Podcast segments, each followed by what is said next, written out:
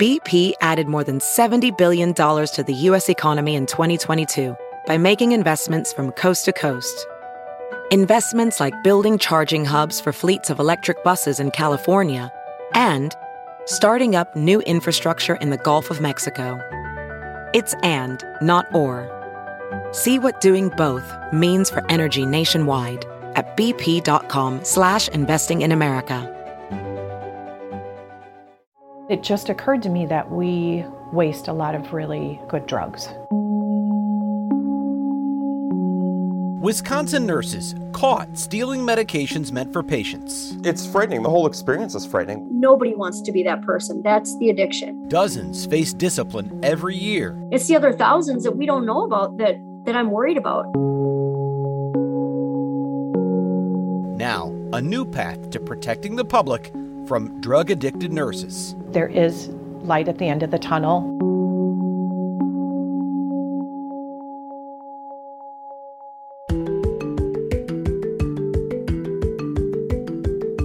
From the Fox 6 studios, this is Open Record. I'm Bryan Polcyn, and I'm joined by Open Record's executive producer, Sarah Smith. Hey, Sarah. Hi, Bryan. We are recording this episode on Cinco de Mayo, Thursday, May 5th. This Sunday is the start of National Nurses Week. It's a week set aside to honor the thousands of men and women who care for patients across the country, especially during the stressful and challenging times presented by the pandemic. And Sarah, I've heard from a few nurses already who weren't especially happy that we chose this week of all weeks to talk about a really difficult subject that faces nurses all the time, and especially right now in the state of Wisconsin. But the woman we're about to talk about thought this was, in fact, the perfect time. And of course, I'm talking about drug diversion in healthcare facilities. So, if you know, if anyone follows these Fox 6 investigations, so we know that this isn't the first time that you've reported on the issue of drug addiction um, and diversion among nurses in Wisconsin. So, what kind of was the impetus for this story? Well, if you go all the way back to 2006, it was the first time I had done a story about drug addiction in healthcare, um, particularly among nurses. And so that's, you know, 16 years ago now. And over the years, I've, I've, touched on this issue a few different times in a few different ways. Just last year, we actually followed a particular nurse whose case had languished for four years.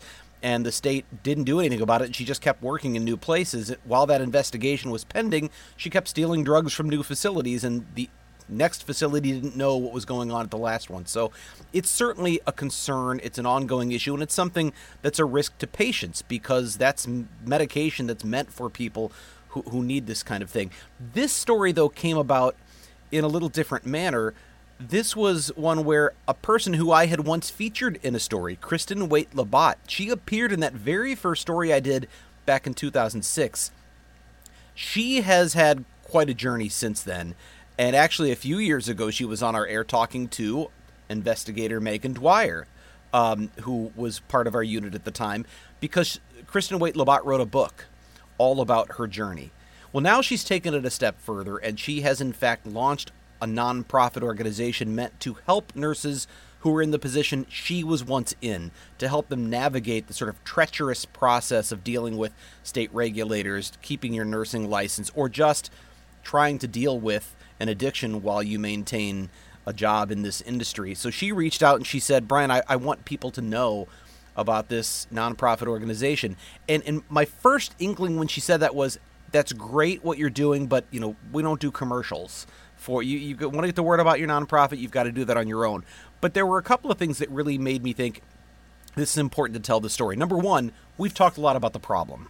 We've talked a lot about the fact that this happens we haven't talked a lot about what solutions there are, or we've only reported on the fact that there's a real shortcoming when it comes to some of those solutions. So it was appropriate to let people know there's this new thing. But also, just Kristen's journey alone is remarkable. And when she talks about her new nonprofit, she is very transparent about her own journey. Um, and, and, you know, it doesn't sort of whitewash the details. Um, I thought that was one of the most remarkable things. If you watch the story, she's very clear about her own desire for drugs and, and how readily and how long she went on stealing them. Well, yeah, and she's certainly in the story, you know, she doesn't deny anything and has said, man, this went on for a long time. And every time I said this was the last time, it wasn't the last time. Um, and so obviously, you know, for her to obviously, you know, write the book and launch this nonprofit. So obviously, and you talked a little bit about the problem, and and obviously, you don't start a nonprofit if you don't think there's there's a need for it.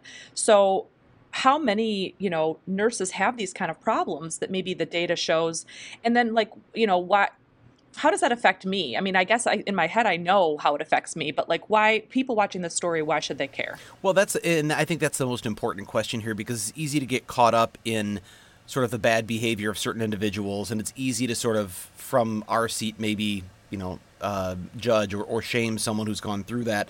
Uh, certainly, there is nothing defensible about stealing drugs on the job stealing drugs, particularly that are meant for patients. Why why would you or I care? Well, you know, the next time you're in the hospital, or if you have maybe a parent or or a grandparent or a loved one who's in a nursing home, um, that's where a lot of this takes place. A lot of times is in nursing homes.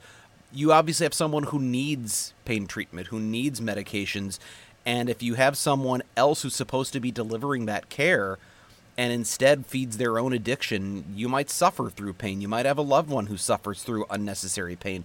Or you could end up with someone who's supposed to be taking care of you, watching your charts, making sure that you're getting you know, your levels are monitored, whatever it might be, who's drunk or high on the job. So now you have someone who's a danger because they're simply not up to the task. I mean, both of those are concerns for patients. The question is how big's the scope of the problem, right? Like how many people are doing this? Is this you know rare? Is it a big deal? And that's something I've always tried to really identify and see if we could quantify in these stories. If you just look at the people who are disciplined, it's maybe, you know, a few dozen or more a year who are, in fact, have action taken against their nursing licenses. There are currently 96,000 nurses in Wisconsin that have active licenses, and about 60 last year were disciplined for stealing drugs from their jobs. And you might think, well, 60 out of 96,000, that's a drop in the bucket. That's nothing. But it's also a drop in the bucket of the problem that's out there because to get to that point, it takes an awful lot. Um, not all nurses who have addiction or substance abuse problems steal drugs on the job, and not all the ones who are stealing them get caught. In fact, many of them get away with it for quite some time. And we've also reported over the years, Sarah, on a lot of occasions where a hospital or a nursing home or a, a medical clinic will catch a nurse and they'll say, "We can't. You're going to get fired. We can't keep you here." But we're going to do this quietly. We don't want the hassle of dealing with the state, or maybe if it's a nursing home, we don't want to ha- the hassle of dealing with state inspections and uh, inspectors and the sanctions that might come along. So a lot of this happens in the dark, and what we do know is that federal surveys have shown about six percent of nurses struggle with substance abuse problems. That's actually a lower rate than the general public, which is closer to 8 to 10%. But the difference with nurses is they have direct access to the very kinds of medications that they can abuse. And those are medications, obviously, that are meant for people like you and me who are going to the hospital or whatever for treatment. So it, it's a bigger problem than 60 or so nurses per year. And that's really where this nonprofit is focused is what about all of the others who aren't getting help right now? Do you think part of it, you know, as I watch the story, I think, okay, are they in a profession? I guess, in your opinion, are they in a profession that kind of perpetuates maybe you know the, the, it's a stressful position it's you know you're working long hours weekends holidays you know stuff like that is it just the the job plus access and then that's it. I, you know, and, and I guess the other thing too is like, we talk a lot about the pandemic and, you know, it's affected a lot of industries, including this. So, you know, kind of does that all play a role in maybe the numbers being higher? I think anecdotally, you talk to experts, they'll say yes, that those things are all factors. Um, you know, the pandemic, the stress of the job. First of all, I want to step back and say one thing about this, which is I want to be clear.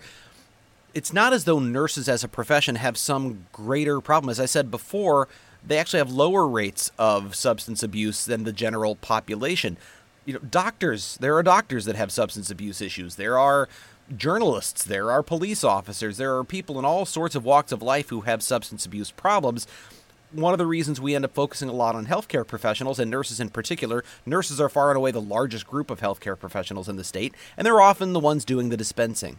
The doctor might write the prescription, the doctor might write the order. Nurses are the ones who are typically handing out the pills. And because of that, they're the ones who have access to that medication. So when you add in someone there's going to be a percentage of the population that deals with substance abuse issues, and now you put the substance in their hands. There's obviously great temptation. There have been a lot of advancements in the way that healthcare facilities monitor and track the dispensing of, uh, you know, narcotics, opioids, the kinds of things that people abuse. But I, in talking to some of the people that we did for this story, there was one gentleman whose identity we didn't show. We used the name David, um, but David, I asked him, I said, there's all of these checks and balances. How do you do it? Aren't they watching And He said, there's always a way. There's always a way. They waste a lot of medication, meaning they have to throw out pills or excess. And if you you know how to do it in a way that sort of stays under the radar, you can do it for a long time. Where where a lot of the ones that end up getting caught get in trouble is they get a little too careless and bold about it or they start. Uh, I think it was uh, Melissa Owens who told me, and we didn't get into this in the story on the air, but she said she had actually gotten to the point where she was going in on a weekend to access the Pyxis system, which is the, the system that monitors the dispensing of medications. She accessed this system on a day she wasn't even on the schedule. And she, when she went in, she ran into colleagues who were like, What are you doing here today?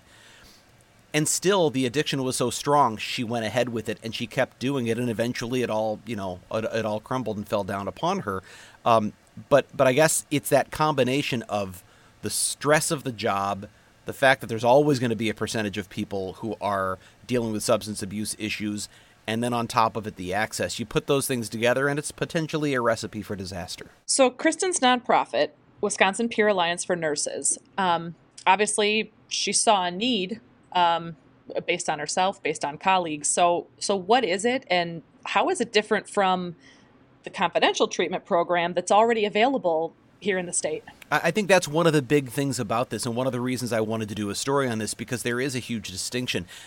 There are other states that have programs like this, and what they, they're set up to be essentially a support network, a place where someone who's going through the the struggles with addiction and works in the healthcare field can go to talk to other people who've been there. Um, and that might be for help just dealing with maybe they've been caught at work and now they need help navigating a really scary disciplinary and monitoring process. There's a lot of, you know, they'll they'll end up doing, you know, 50 plus drug screens a year. They'll be going to all sorts of uh, you know, AA and other type meetings. They'll they'll have to file quarterly reports through a, a, a professional monitor and, and things like that. So it's it's a it's an intimidating process. So knowing someone who's sort of been through that and, and worked their way through back to a full license can be helpful. But I think more importantly, they want to catch people who want help but don't want action taken against their license and don't want to get to the point, by the way, of getting so bad that they start stealing pills. Maybe they know they've got a problem with their own medications. Maybe they know that they've done some things that, that are pushing the line of addiction, um, but they haven't yet been caught doing something wrong. Where do you go? And there's a great fear among a lot of nurses in contacting the state agency that monitors their license and regulates their license and going, oh, by the way, I have a problem. I'd like to go through your confidential program.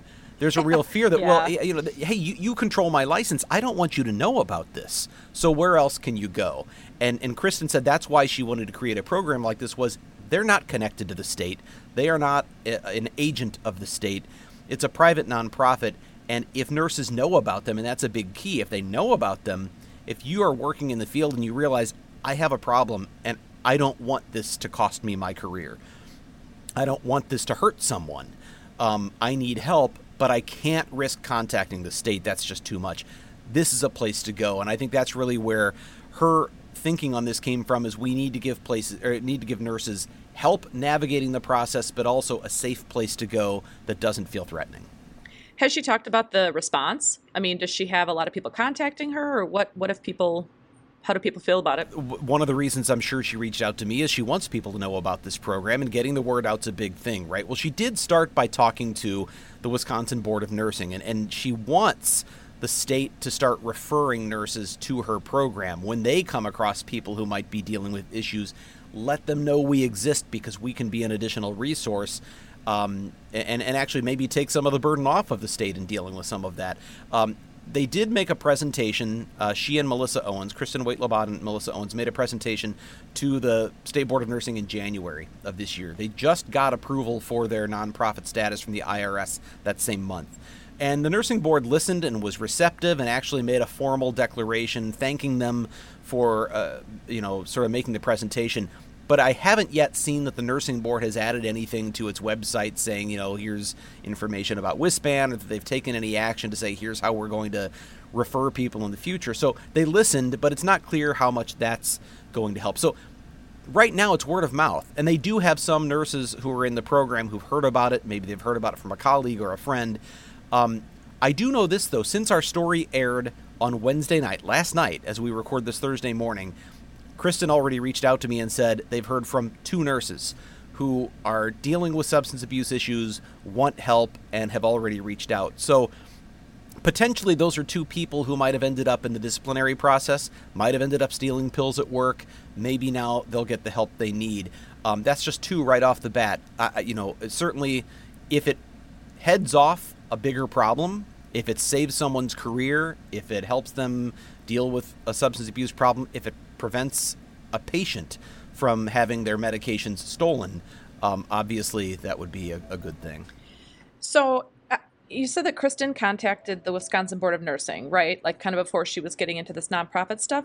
I mean, does the state look at this and think they're like that Kristen is kind of like undercutting what their disciplinary action would be, or I don't think that's the case at all because I don't think the state okay. wants to discipline doctors. I don't think that sure. or, or, nurses. I don't think that that's a goal. Certainly, they they can't allow it to go on. I think there's the disciplinary process, which is completely public all of that when you when there's an order taken against your license all of the facts are laid out there in a very public document which is how i got kristen's back in 2006 she'd been disciplined for incidents leading up to 2004 2005 and then the final order taken against her license was a public record which i accessed in 2006 that's how she ends up on the news which she then sees even though she's now a year into her recovery process she sees it on the news and goes why now? Why me well, because that's the public part of this.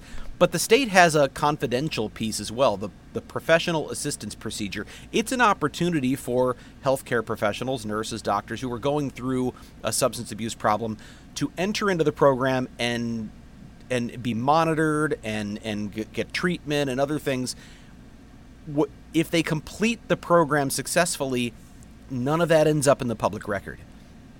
And they have 39 people in that program right now those are 39 people who, if they successfully complete the program, and not all of them do, they won't end up in that public disciplinary process. But it's still sort of this official procedure. It's it's obviously resource intensive, and I, I don't necessarily know that the state is. I don't know if they're making a whole lot of money. It's not like it's a big money maker. I don't think that they necessarily want more and more people to, to come. I mean, if there's another resource out there that can help, I don't think that they would be against that. I don't want to speak for the state on that, and that's a good point. What did the state have to say? I did ask the Department of Safety and Professional Services for an interview for this story, and uh, I gave them one deadline. I gave them an extended deadline. They did not get back to me with uh, with comment or with um, you know the opportunity for an interview. So I don't know how they feel. I don't think that they're finding this as competition. It may well be that they just need to see you know, you don't want to start referring all these nurses to a place you don't know much about. They may need to see how it develops over time. I guess we'll see how that plays out. Right, right. Um, is Wisconsin the only one that's got something like this, where they've got the you know these confidential programs, or maybe not confidential? You know. No, actually, there. The, uh, Kristen patterned this after some other programs. The state of New York has probably one of the longest running and most successful um, peer support networks for nurses. Uh, Minnesota also has one that's been around for some time, and I think Kristen talked to them and patterned a lot of the structure of her program after the Minnesota program. And I think this, the idea is the same there. It's the idea of giving nurses a place to go that is disconnected from the disciplinary body. We have done stories about doctors as well, and, and, and I've talked to experts who've said one of the real problems is not having a place to go that is disconnected from that disciplinary body because it is a real um, deterrent to self-reporting when you know you're reporting yourself to the same body that could take action against your license and end your career. Um, even if that's not the way they would do things, even if that's not the action they would take, that's certainly a fear. It's like going to the police and saying, "I want you to know that I've been breaking into houses." You, you, that's the people who could arrest you and send you to jail. So, uh, in, in this way, I think having something that is separate. Um, has been successful in other states, and it's what Kristen is trying to replicate here. And she also got some pretty good news uh, from Governor Evers' office recently. Yeah, uh, excellent timing, I think, for her. I, I, asked her about this. She said it's it's already been a pretty good year. She got the uh, nonprofit status approved for WISPAN. Um, she's got this news story coming out on the air about the program, and uh, just a couple of weeks ago, she got a letter from Governor Evers. Um, she had applied, I think, back last year for a pardon and she got the letter from Governor Evers confirming that she is, in fact, being granted a full and unconditional pardon for her conviction for stealing medications at work. And and in the the write up on that, the governor said, you know, not only has she remained crime free and been sober for the last 17 years, she stayed clean, but she's actually put her sort of expertise um, toward helping other professionals get through addictions and substance abuse problems, and uh, and because of that, he, he granted her that full pardon. So it doesn't mean she, it doesn't take the conviction off of her record. Doesn't mean she was never convicted. That still remains there. She gains any constitutional rights back that might have been lost from a felony conviction. But but more importantly, I think to her, it, it sends a signal to others, um, a strong signal that there is you know there is a recovery from this, and that uh, you know for her it sort of completes the loop.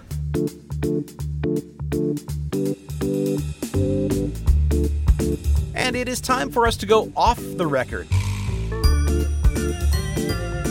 This is the part of the podcast where we get a little more casual, have a little fun by answering a question question for which we have not repaired or at least did I just say repaired? That's prepared. how unpre- that's how unprepared I am, Sarah. A question for which we have not prepared, and I, I haven't prepared. Sarah knows what this is going to be. So, uh, what do you have for me today, Smitty? All right, here we go this these kind of questions make me laugh because I always enjoy the answers. But um, you have won. You have just won a lifetime supply of the very last thing you ate. what are you winning a lifetime supply of? Do, so wait, when you say eight, does so every morning I have a smoothie for breakfast. It's is does that count as eight or is that I'm really drinking that? Oh, so you drank know. it. Uh, I would yeah maybe like chewed and okay so, so last thing i chewed and ate i would have to go back to just before bed last night and i had um what did i what did i i think i i think i had a a, a little s- snack packet of uh, pistachios okay. That's so cute, a little snack pack. I mean, I we've got yeah. the, I don't know if they're hundred calorie packs or what are they, but these little and I, yeah. I like pistachios. I like my salty oh, things, and I am trying pistachios. to cut down on those. Yes, but it gives me that little salt taste when I need it. Um, so do you have to shell them because that's like work, right? No, no, that, and actually, that's they say that's good. If you if you get the ones you need to shell, it slows you down. Yeah. If you get the ones that are pre-shelled, it's easy to just you know throw them down the gullet, and then you're eating. And I know that you know nuts yeah. are high in fats and other things. So, um, but a lifetime supply of pistachios. You're welcome. You don't have to buy them then. Pistachios are expensive. oh, they are. They're very. Yeah, that's true. All, all the all the different nuts and things are expensive, but but but I I actually like the act of like if you're on a car ride. Yes. I kind of like you know peeling pistachios or, or sunflower seeds or something have like you ever used the trick of if you have a pistachio that isn't totally cracked open of using half of another pistachio shell and sticking it in like the little wedging crack? it in there Yes, and cranking it, and it pops it open. I've, n- I've never found them to be actually that hard to open. Well, no, you get some that are like little clams. Just, a little, yeah, a right. If there's just a tiny little opening and then you're, you're and you don't want, another you can't use your teeth, otherwise you'll end up at the dentist. No, um, that's true. But that's that's my pro pistachio tip that probably a lot of people know. This is going to sound way too too uh, like into the weeds on this one, but if you ever, when you've got those that are just barely split open, try to use a fingernail, but then you end up jabbing yes. the shell under your fingernail and it hurts really bad, and you have a pistachio injury. Yes. I, okay. Man, why do you have a band aid on? Well, I had a, I got into a battle with a pistachio. Um, they're dangerous, but delicious. My lifetime supply. So I'll preface this with a couple weeks ago, um, my nine year old came home and said, Oh, mom, can we get some Z bars at the store? Z bars are like a Clif bar for kids. So they're like a granola okay. bar. They make different chocolate chip, a brownie one, a oatmeal cookie, whatever. So I said, Sure. So I bought one box that had like five bars in it. The kids plowed through them. Great. Okay, do you guys want more of these? Yes. Okay, I bought a box of uh, 12 or something. Again, plowed through them. I bought 48 Z bars. And guess who doesn't want Z bars anymore? My children. So what have I been eating? A lot of Z Literally bars. A lot, a lot of flipping Z bars. So I, I've now won a lifetime supply of them. You don't want, but so what if you had a lifetime supply? Would you continue to eat Z bars? I don't know. I would be forced to. but I can tell you that it happens every time. My kids want apples, I buy a couple. They plow through them, love apples. Buy 400 apples, don't want apples in their lunch anymore. Or they come home every day and I was like, why aren't these apples getting eaten? I don't really like apples anymore. So Yeah, the, the the variety is the spice of life. Obviously, when you eat the same thing over and over, you start to lose. But you, but once you've when you see the pattern with your kids and you're trying to get ahead of the pattern, then that's that's the, that's what you're doing. You're trying That's like I want to stock up, and then you have back stock, and they've moved on. Yes, because then I look like like, oh my gosh, my mom knows I love Z bars. Okay, I don't. You know what? I'll bet that's part of the Joke's on me. psychology. That's part of the psychology. Oh, now mom wants me to eat Z bars. I don't Mm. I'll like Z bars anymore. yeah. I, I thought for a minute you were going to say peeps, and I thought "Eh, a lifetime supply of peeps. Just no thank you. Absolutely no thank you. All right, if you have a topic you would like us to discuss on Open Record, an issue you think we should investigate, or an open or an off the record question here for uh, our Open Record team, send us an email to fox6investigators at fox.com. That's Fox, the number six investigators at fox.com. Sarah, thanks again for being on the podcast. no problem. As always, thank you to all of the people who make this podcast possible producer Pete, our editor Dave Machuda, and of course Sarah Smith. Please subscribe to Open Record if you haven't already. You can find it wherever you get your podcasts. With that, I'm Bryan Polcyn. We'll be back next week.